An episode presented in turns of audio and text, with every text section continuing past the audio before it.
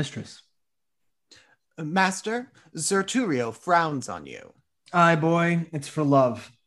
Not of you. Of my mistress, then. Twere good you knocked him. Servant, you are sad. Indeed, madam, I seem so. Seem you that you are not? Haply I do. So do counterfeits. So do you. What seem I that I am not? Wise. What instance of the contrary? Your folly. And how quote you my folly? I quote it in your jerkin. My jerkin is a doublet. Well, then I'll double your folly. How? What, angry, Sir Thurio? Do you change color? Give him leave, madam. He is a kind of chameleon. That hath more mind to feed on your blood than live in your air. You have said, sir. Aye, sir, and done too for this time. I know it well, sir. You always end ere you begin. Mm, a fine volley of words, gentlemen, and quickly shot off. Tis indeed, madam. We thank the giver. Who is that, servant? Yourself, sweet lady, for you gave the fire. Sir Thurio borrows his wit from your ladyship's looks and spends what he borrows kindly in your company. Oh, sir, if you spend word for word with me, I shall make your wit bankrupt. I know it well, sir. You have an exchequer of words, and I think no other treasure to give your followers, for it appears by their bare liveries that they live by your bare words. No more, gentlemen, no more. Here comes my father. Now, daughter Silvia, you are hard beset. Sir Valentine, your father is in good health. What say you to a letter from your friends of much good news? My lord, I will be thankful to any happy messenger from thence. Know ye Don Antonio, your countryman? I, my good lord, I know the gentleman to be of worth and worthy estimation, and not without desert so well reputed. Hath he not a son? I, my good lord, a son that well deserves the honor and regard of such a father. You know him well. I know him as myself. For from our infancy we have conversed and spent our hours together. And though myself have been an idle truant, omitting the sweet benefit of time to clothe mine age with angel like perfection, yet hath Sir Proteus, for that's his name, made use and fair advantage of his days. His years but young, but his experience old. His head unmellowed, but his judgment ripe. And in a word, for far beneath his worth comes all the praise that I now bestow, he is complete in feature and in mind, with all good grace to grace a gentleman. Beshrew me, sir.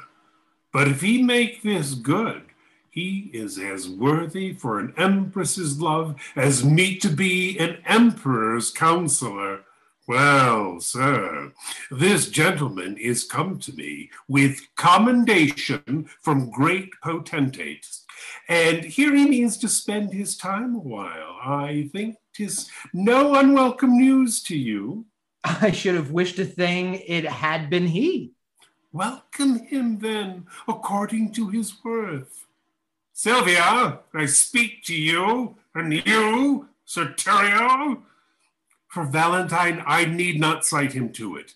I will send him hither to you presently. This is the gentleman I told your ladyship had come along with me, but that his mistress did hold his eyes locked in her crystal looks. Belike that now she hath enfranchised them upon some other pawn for fealty. Nay, sure, I think she holds them prisoners still. Nay, then he should be blind, and being blind, how could he see his way to seek you out? Why, Lady Love hath twenty pair of eyes. They say that love hath not an eye at all. To see such lovers, Thurio, as yourself, upon a homely object, love can wink. Have done, have done. Here comes the gentleman. Welcome, dear Proteus! Mistress, I beseech you, confirm his welcome with some special favor. His worth is warrant for his welcome hither, if this be he you oft have wished to hear from. Mistress, it is, sweet lady, entertain him to be my fellow servant to your ladyship. Too low a mistress for so high a servant. Not so, sweet lady, but too mean a servant to have a look of such a worthy mistress. Uh, leave off discourse of disability. Sweet lady, entertain him for your servant. My duty will I boast of, nothing else. And duty never yet did want his need. Servant, you are welcome to a worthless mistress. I'll die on him that says so but yourself, That you are welcome. that you are worthless. Madam, my lord your father would speak with you. I wait upon his pleasure. Come, Sir Thurio, go with me. Once more, new servant, welcome. I'll leave you to confer of home affairs when you have done. We look to hear from you. We'll both attend upon your ladyship. Now tell me, how do all from whence you came? Your friends are well and have thee much commended. And how do yours? I left them all in health. How does your lady and how thrives your love? My tales of love were wont to weary you. I know you joy not in a love discourse. I, Proteus, but that's I, Proteus, but that life is altered now. I have done penance for contemning love, whose high, imperious thoughts have punished me with bitter fasts, with penitent groans, with nightly tears and daily heart sore sighs. For in revenge of my contempt of love, love hath chased sleep from my enthralled eyes and made them watchers of my own heart sorrow. Oh, gentle Proteus loves a mighty lord and hath so humbled me as I confess there is no woe to his correction, nor to his service, no such joy on earth. Now, no discourse except it be of love. Now can I break my fast, dine, sup, and sleep upon the very naked name of love. Enough. I read your fortune in your eye. Was this the idol that you worship so? Even she, and is she not a heavenly saint? No, but she is an earthly paragon. Call her divine. I will not flatter her. Oh, flatter me, for love delights in praises. When I was sick, you gave me bitter pills, and I must minister the like to you. Then speak the truth by her. If not divine, yet let her be a principality sovereign to all the creatures of the earth. Except my mistress. Sweet, except not any, except thou wilt accept against my love, Have I not reason to prefer mine own? and I will help thee to prefer her too.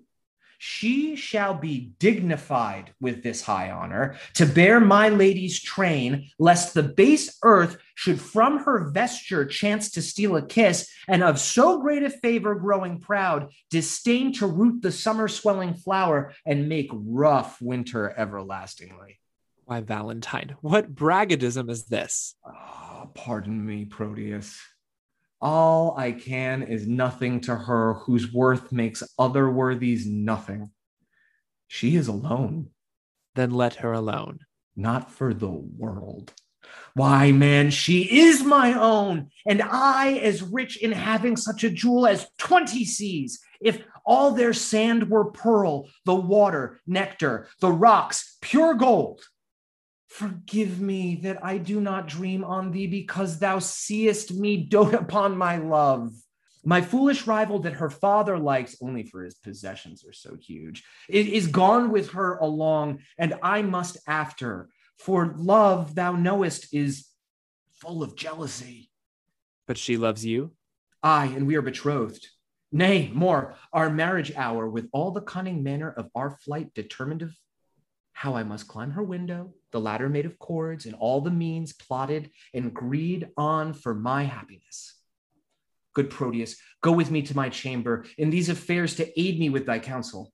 Go on before. I shall inquire you forth. I must unto the road to disembark some necessaries that I needs must use, and then I'll presently attend you. Will you make haste? I will.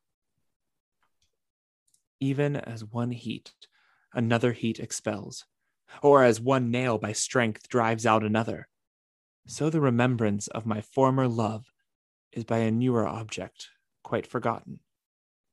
Is it mine or Valentine's praise, her true perfection, or my false transgression that makes me reasonless to reason thus? She is fair, and so is Julia that I love, that I did love, for now my love is thawed, which like a waxen image against a fire bears no impression of the thing it was. Methinks my zeal to Valentine is cold, and that I love him not as I was wont. Oh, but I love his lady too, too much, and that's the reason I love him so little. How shall I dote on her with more advice, that thus without advice begin to love her? Tis but her picture I have yet beheld, and that hath dazzled my reason's light. But when I look on her perfections, there is no reason but I shall be blind. Oh, if I can check my erring love, I will.